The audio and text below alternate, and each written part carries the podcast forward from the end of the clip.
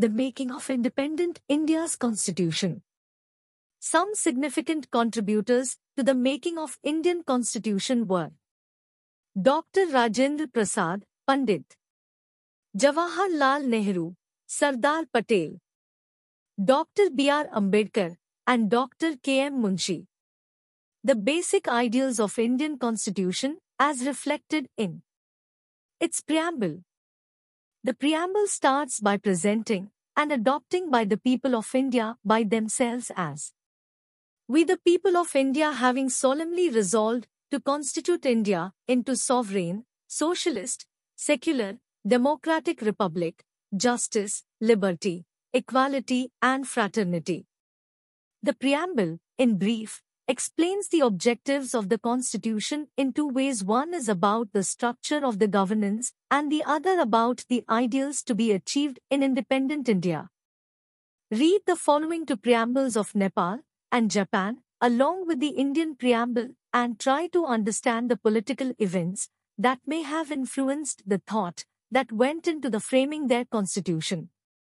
Nepal Interim Constitution Preamble 2007 We, the sovereignty and state authority inherent people of Nepal, respecting the people's mandate expressed in favor of democracy, peace and progression through historical struggles and people's movements launched by the people of Nepal at various times since before 2007, year from 1951 to till the date.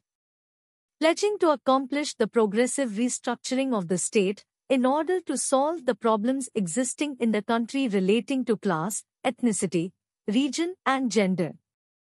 Expressing our full commitment to democratic values and norms including the competitive multi-party democratic system of governance, civil liberties, fundamental rights, human rights, adult franchise, periodic elections, complete freedom of the press, independent judiciary, and concepts of the rule of law guarantee the basic rights of the people of Nepal to make a constitution for them on their own and to take part in a free and fair election to the Constituent Assembly in an environment without fear, putting democracy, peace, prosperity, progressive socio-economic transformation and sovereignty, integrity, independence and prestige of the country in the center.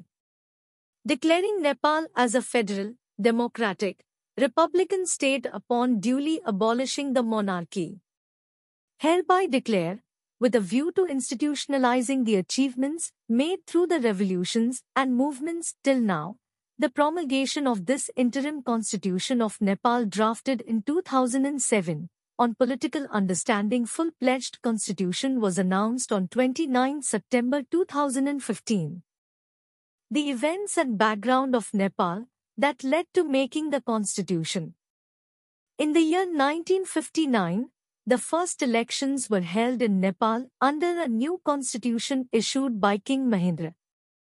However, within a year the elected government was overturned and substantial power reverted back to the king. The continuance of people's struggle for a democratic representative government finally led to elections in 1991. In these elections, the Congress Party of Nepal came to power with a huge majority. The Communist Party was however not satisfied with this system of government in which the monarchy still had a dominance. The Communists wanted a complete overhaul change in political system and an abolition of monarchy. The movement transformed itself into an armed conflict between the pro and anti in Nepali monarchy groups. This struggle culminated in 2007 with the abolition of monarchy. Japan Constitution Preamble 1946 We, the Japanese people, acting through our duly elected representatives in the National Diet, also known as Parliament of Japan, determined that we shall secure for ourselves and our posterity.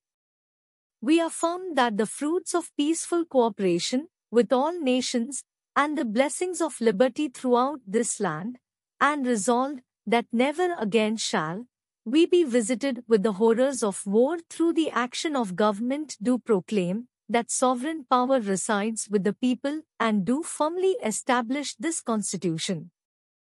Government is a sacred trust of the people, the authority for which is derived from the people, the powers of which are exercised by the representatives of the people, and the benefits of which are enjoyed by the people.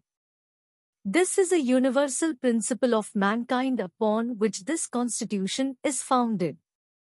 We reject and revoke all constitutions, laws, ordinances, and prescripts in conflict herewith. We, the Japanese people, desire peace for all time and are deeply conscious of the high ideals controlling human relationship, and we have determined to preserve our security and existence trusting in the justice and faith of the peace-loving peoples of the world. We desire to occupy an honored place in an international society, striving for the preservation of peace and the banishment of tyranny and slavery, oppression and intolerance for all time from the earth. We recognize that all people of the world have the right to live in peace, free from fear and want. We believe that no nation is responsible to itself alone, but that laws of political morality are universal, and that obedience to such laws is incumbent upon all nations who would sustain their own sovereignty and justify their sovereign relationship with other nations. We, the Japanese people, pledge our national honor to accomplish these high ideals and purposes with all our resources. After knowing the preambles of both, the countries have their own influences and factors that led to incorporate certain principles in the constitution. We will know more about the thoughts that made the constitution by discussing the following issues. What do you think is similar or different in the political context of these nations? What were the immediate prior events? Who were the previous rulers? Which preamble refers to the word gender? Which preamble reflects the desire for peace? How are people movements reflected in the preamble? What is similar or different for preambles in their reflection of the past? What types of promises are made up about the future society in the three countries? What promises are made about the nature of political system? Reading debates. The constitution of any country provides a certain basic structure and principles according to which its state would function and future of the nation would be built. Thus, a constitution has dual purpose in nature. One is the role and rights of citizens and structure and powers of the government and its organs like executive, legislature, and judiciary, etc. The second one is indicating the nature of future society, which has to be built by the joint efforts of the state and the society. The Constitution thus essentially maps the framework for the future highlighting how the current situation needs to be modified to move forward. In Nepal the process of making of constitution began in 2007 and it was not completed till 2014. This was largely because different political trends of Nepal could not come to a common agreement on many basic issues. The process of making a constitution is thus a process of debate, discussion, ironing out differences, and working out a framework acceptable to all conflicting opinions. Let us see how this happened in India. The making of Indian Constitution The Constitution of India was prepared and adopted by the Constituent Assembly. This was the culmination of the long struggle of the Indian people for freedom from British colonial rule. As the British government decided to give freedom to the people of India, a new constitution was needed by which the people of India can rule themselves and also set long-term objectives for themselves. For this purpose Constituent Assembly was formed in 1946 following the election to the provincial assemblies. The Constituent Assembly members were elected indirectly by the members of the provincial assemblies. The cabinet mission appointed in 1946 allotted seats to each province and each princely state or group of states. Accordingly, provinces or areas under direct British rule elected 292 members and all princely states together elected 93 members. Four members were elected from Delhi, Ajmer Mewar, Coorg and British Baluchistan. With this the total members of Indian Constitution Assembly was reached 389 members. The plan also guaranteed that the seats in each province had members from three main communities, Muslims, Sikhs and General, in proportion to their respective populations. The council also ensured that 26 members from scheduled castes are represented in the assembly. While elections were held in provincial legislative houses, representatives of princely states were identified through consultation. In all it had only nine women members. The Indian National Congress was the single largest party, with 69% of all seats followed by the Muslim League, which had most of the seats reserved for Muslims. In the beginning it had members from all parts of British India, and after 14 August 1947, as the country was partitioned between India and Pakistan, 86 members from Pakistan formed a separate constituent assembly for Pakistan. The Indian Constitution Assembly was formed with 299 members. As you can see the Constituent Assembly was not elected through universal adult franchise, but indirectly and as such did not represent all sections of Indian society only about 10% of the population could vote in the provincial elections then. In fact, the members from the princely states were not elected at all and were decided through consultation with the concerned princely states. Such a decision was taken keeping in view the special situation that had arisen due to intense political activity on the eve of freedom and mounting tensions among the people. The princely states had not yet agreed to become part of the Indian Union, and many of them hoped to remain independent kingdoms. That is why their representatives were asked to join the assembly. In the beginning the Muslim League members did not attend the meetings though they joined it later. Even though the Constituent Assembly was not strictly representative, it took great care to consider all shades of opinion and give wide publicity to its own work so that all kinds of people could provide their inputs through letters, writing in the newspapers, and other ways. Jawaharlal Nehru made this significant statement in the Assembly on 13 December 1946, and Pandit Nehru speaks as The future of India that we have envisaged is not confined to any group or section or province or other, but it comprises all the 400 million people of India. There is a duty cast upon us, and that is to bear the absentees in mind. To remember always that we are here not to function for one party or one group, but always to think of India as a whole and always to think of the welfare of the 400 millions that comprise India, it seems to me, the time has come. When we should, so far as we are capable of it, rise above our ordinary selves and party disputes and think of the great problem before us in the widest and most tolerant and most effective manner so that, whatever we may produce, should be worthy of India as a whole and should be such that the world should recognize that we have functioned as we should have functioned in this high adventure.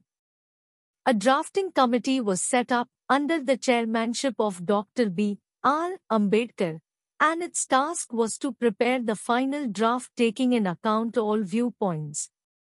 Various important aspects of the Constitution were discussed in great depth, and the Assembly gave broad directions on them. The final draft was presented before the Constituent Assembly for discussion and approval. The Constitution was finally adopted by the Constituent Assembly on 26 November 1949 and it came into force on 26 January 1950. In the following section, we will read about some of the important debates in the Constituent Assembly in order to understand how some of these important provisions of Indian Constitution were arrived at. The Constitution of India begins with the statement, We the people of India. Do you think this claim to represent all the people of India was justified? Do you think all people of India can participate in the formulation of constitution for the entire country? Was it important for all people to participate actively in this process or could it have been left to some wise people? If a constitution for the entire school had to be drafted, who all should be involved in it and how? Reading Constituent Assembly Debates Dr. B.R. Ambedkar presented the draft of the Constitution before the Constituent Assembly on 1948. Read the extracts from his speech. These are recorded in the Proceedings of Constituent Assembly of India, Certain parts of the speech have been shortened and are marked with. Dr. Ambedkar begins with the process by which the draft was prepared. As the Assembly was not elected by universal suffrage, see the steps taken to ensure maximum participation of members and also general public. Thursday, the 4th November 1948 Draft Constitution. The Honorable Dr. B. R. Ambedkar speaks. Mr. President Sir, I introduce the draft constitution as settled by the drafting committee and move that it be taken into consideration. The drafting committee was in effect charged with the duty of preparing a constitution in accordance with the decisions of the Constituent Assembly on the reports made by the various committees appointed by it such as the Union Powers Committee, the Union Constitution Committee, the Provincial Constitution Committee, and the Advisory Committee on Fundamental Rights, Minorities, Tribal Areas, etc. The Constituent Assembly had also directed that in certain matters the provisions contained in the Government of India Act 1935 should be followed. I hope the drafting committee will be found to have faithfully carried out the directions given to it. The draft constitution is a formidable document. It contains 315 articles and 8 schedules. It must be admitted that the constitution of no country could be found to be so bulky as the draft constitution. The draft constitution has been before the public for eight months. During this long time friends, critics and adversaries have had more than sufficient time to express their reactions to the provisions contained in it. Now we will see how our Constitution draws from the experiences of other nations with regard to political organization in this presentation borrowing from other constitutions. As you read through them, try to identify the institutional structure for parliamentary government provided in the draft. Remember this presentation is being made after one year of attaining independence. Parliamentary system. A student of constitutional law, if a copy of a constitution is placed in his hands, is sure to ask two questions.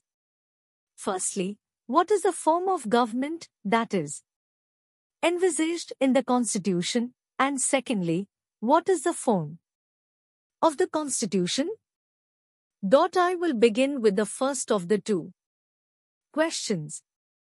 In the draft constitution there is placed, at the head of the Indian Union a functionary, who is called the President of the Union. The title of this functionary reminds one of the President of the United States. But beyond identity of names there is nothing in common between the form of government prevalent in America and the form of government proposed under the draft constitution. The American form of government is called the presidential system of government. What the draft constitution proposes is the parliamentary system. The two are fundamentally different. Under the presidential system of America, the president is the chief head of the executive. The administration is vested in him. Under the draft constitution, the president occupies the same position as the king under the English constitution. He is the head of the state but not of the executive. He represents the nation but does not rule the nation.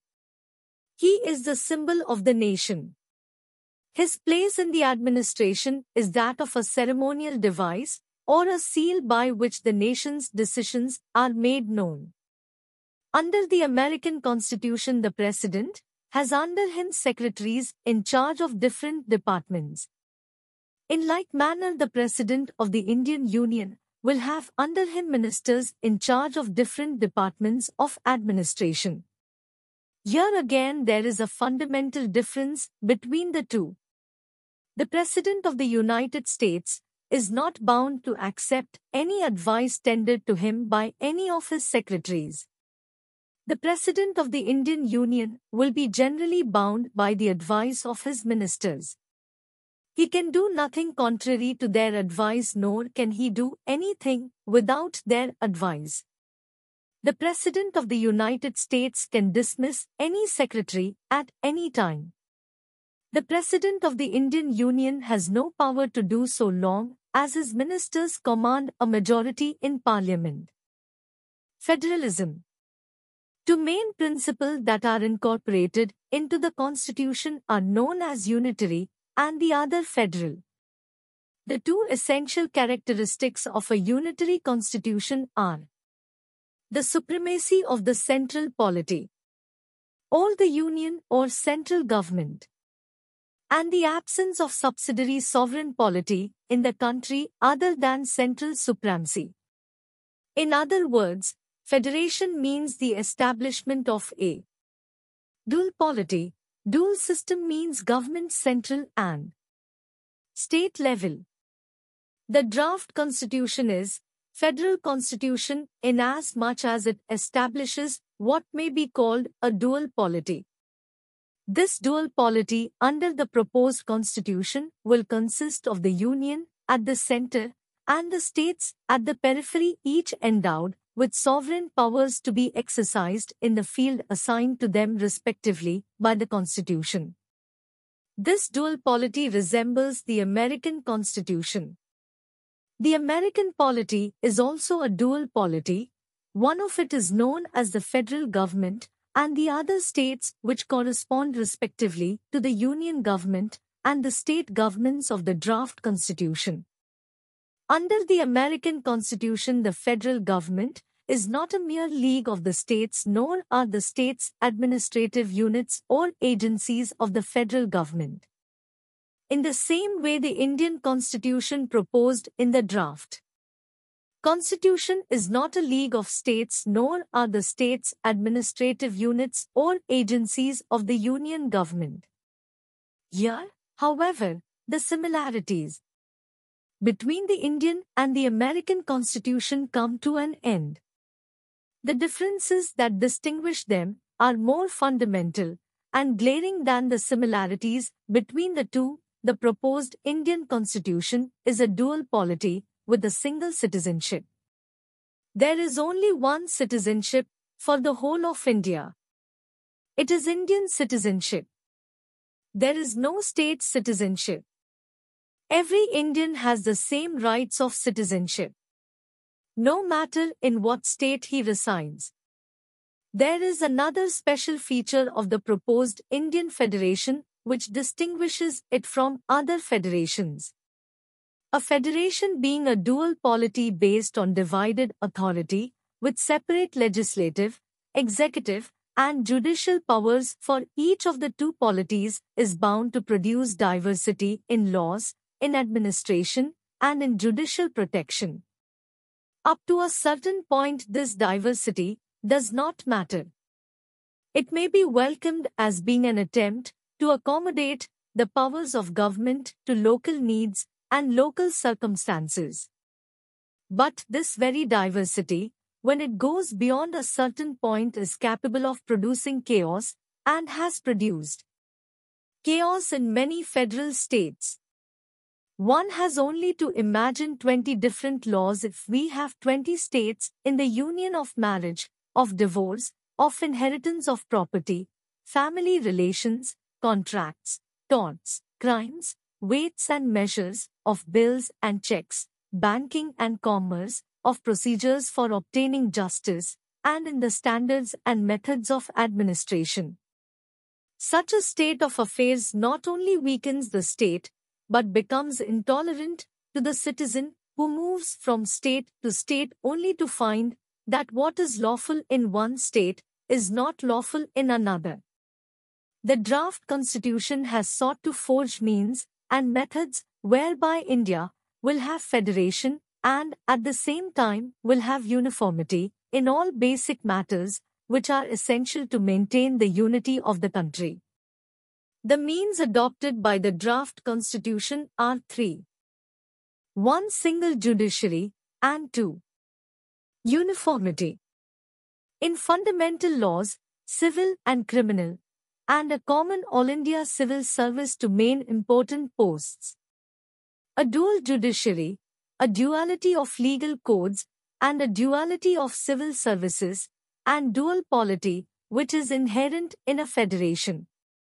In the United States of America, the federal judiciary and the state judiciary are separate and independent of each other. The Indian Federation, though a dual polity, has no dual judiciary at all. The High Courts and the Supreme Court form one single integrated judiciary having jurisdiction and providing remedies in all cases arising under the constitutional law, the civil law or the criminal law. This is done to eliminate all diversity in all remedial procedures. Canada is the only country which furnishes a close parallel. The Australian system is only an approximation. Explanation In some federal countries, the Supreme cannot overrule the judgments of the state courts relating to laws of the state. However, in India, the Supreme Court can hear appeals against the decision of any court and give judgment. Care is taken to eliminate all diversity from laws which are at the basis of civic and corporate life. The great codes of civil and criminal laws, such as the Civil Procedure Code, Penal Code, the Criminal Procedure Code, the Evidence Act, Transfer of Property Act, laws of marriage, divorce, and inheritance, are either placed in the concurrent list or central list, so that the necessary uniformity can always be preserved without impairing the federal system. Explanation The chapters on which law can be made are divided into central list, state list, and concurrent list. Only the central government can make laws on the central list, and only the state government can make the laws on the state list. Both the central and the state government can make laws on the concurrent list. However, in case where a state makes a law contradictory, only the central law will be valid. The dual polity, which is inherent in a federal system, as I said, is followed in all federations by a dual service. In all federations, there is a federal civil service and a state civil service. The Indian Federation, though a dual polity, will have a dual service but with one exception. It is recognized that in every country there are certain posts in its administrative setup which might be called strategic from the point of view of maintaining the standard of administration. It may not be easy to spot such posts in a large and complicated machinery of administration. But there can be no doubt that the standard of administration depends upon the caliber of the civil servants who are appointed to these strategic posts.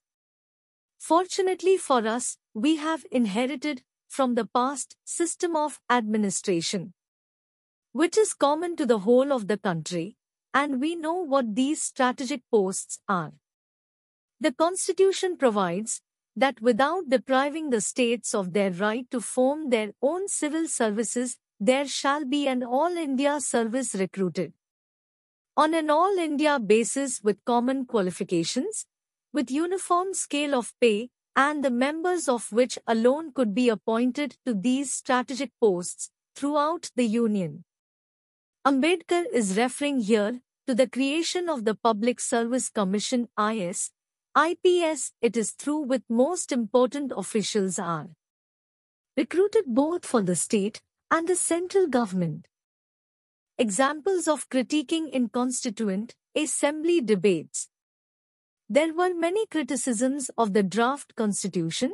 Some like Maulana Hasrat Mohani argued that constitution is merely a copy of the 1935 Act.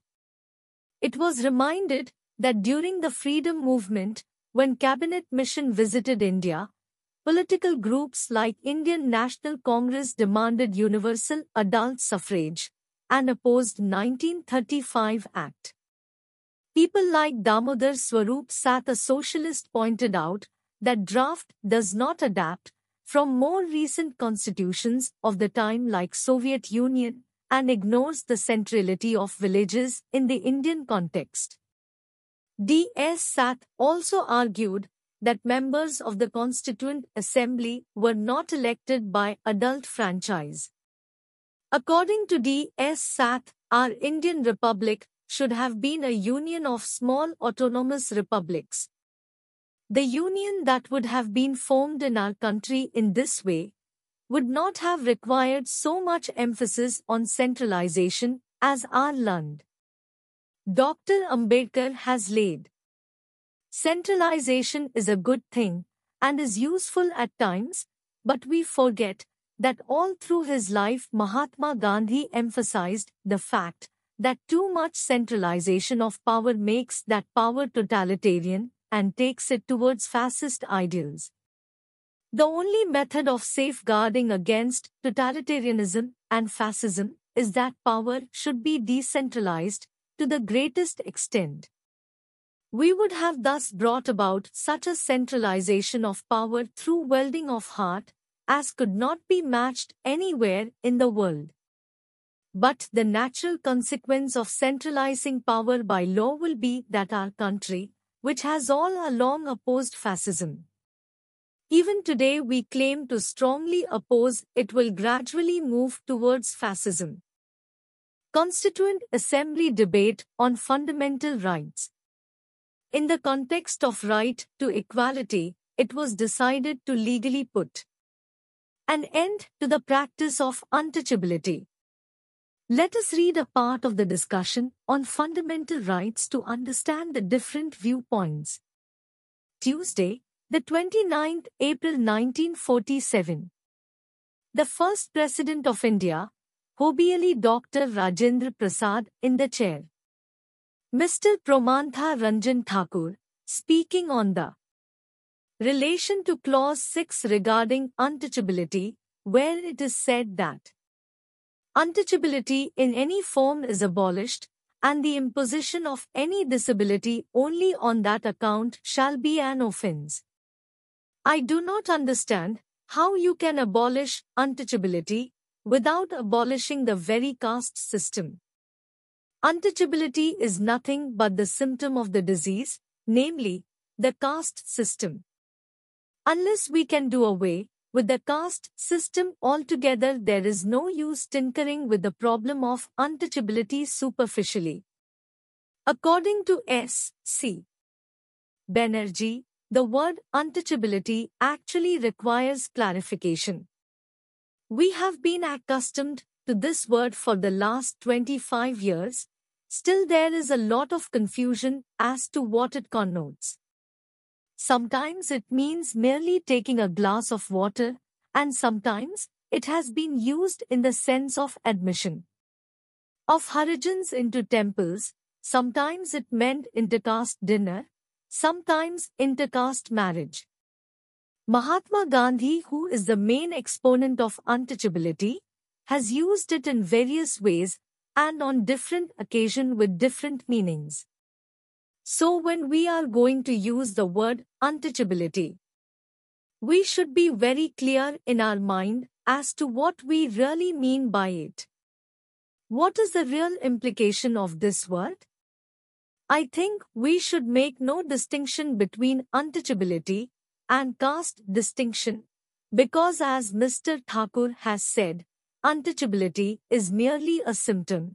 The root cause is caste distinction and unless and until the root cause, that is caste distinction is removed, untouchability in some form or other is bound to exist and when we are going to have an independent India, we should expect everyone to be enjoying equal social conditions.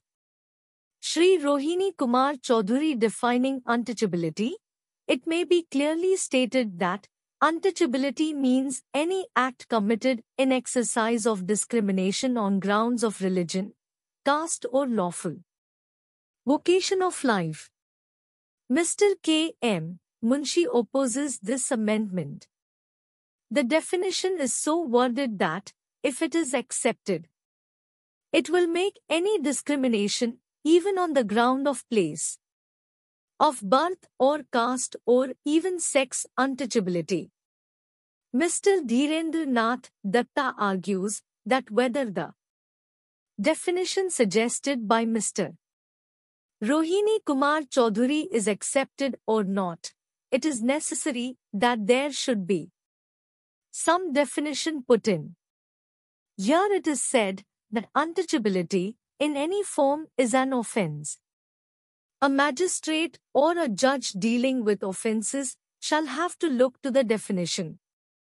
One magistrate will consider a particular thing to be untouchability, while another magistrate may hold a different thing to be untouchability, with the result, there will be no uniformity on the part of the magistracy in dealing with offences. It will be very difficult for the judge to decide cases. Moreover, untouchability means different things in different areas. In Bengal, untouchability means one thing, while in other provinces, it means an entirely different thing. Mr. President, I take it that the Union legislature will define the word untouchability so that the courts might prescribe proper punishment. Eventually, it was decided to leave the definition of untouchability out of the Constitution and leave it to the legislature to make appropriate laws in future. Constitution and Social Engineering The makers of Indian Constitution confronted the fact that Indian Society was ridden with inequality, injustice, and deprivation and was victim of colonial policies which had exploited its economy. Thus, the constitution had to facilitate social change and also development. Jawaharlal Nehru said the Constituent Assembly represents the nation on a move throwing away the shell of its past political and possibly social structure, and fashioning for itself a new garment in its own making. The Constitution thus has many provisions facilitating social change. You have read about abolition of untouchability. The best example of this is the provision for reservations for scheduled castes and scheduled tribes in the Constitution. The makers of the Constitution believed that the mere granting of the right to equality was not enough to overcome age-old injustices suffered by these groups or to give real meaning to their right to vote. Special constitutional measures were required to advance their interests. Therefore, the constitution makers provided a number of special measures to protect the interests of scheduled castes and scheduled tribes. What are the differences of opinion that are being raised in the above debate? If you were given the choice to participate in the debate, what solution would you suggest? Do you think it was a good idea to leave the term undefined in the Constitution? Give reasons for your argument. Do you agree with the view that the Constitution should have put an end to all aspects of the caste system instead of just ending untouchability? How do you think it could have been done? Such as the reservation of seats in legislatures.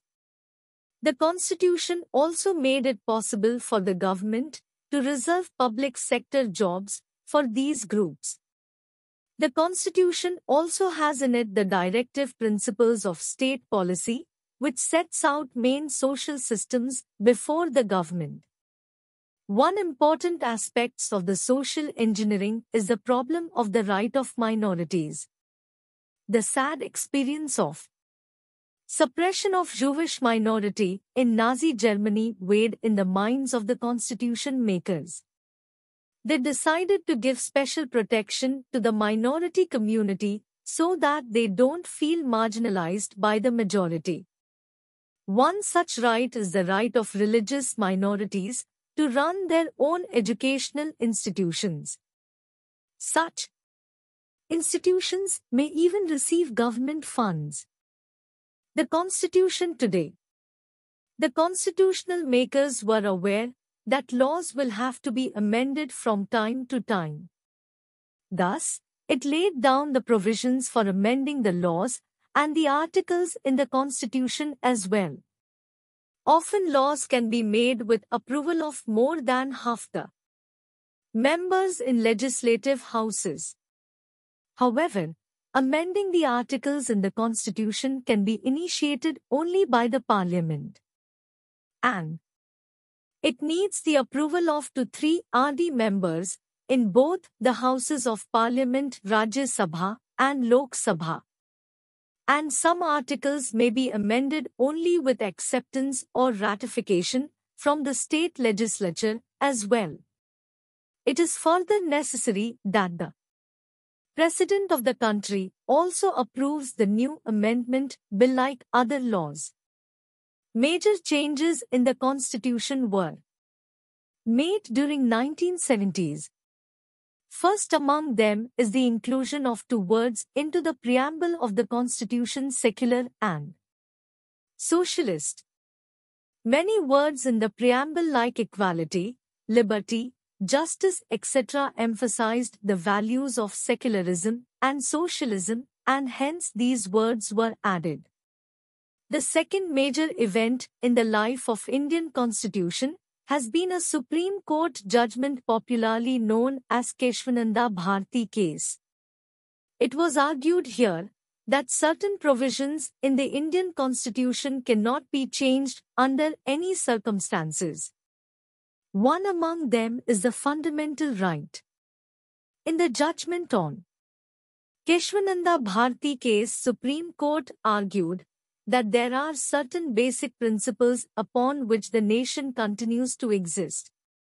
While there have been different opinion on what constitutes the basic principles across judges, a common listing could include the following form of the government. Federal character, Supremacy of the Constitution. Sovereignty of the nation, provisions for justice and welfare. State, etc.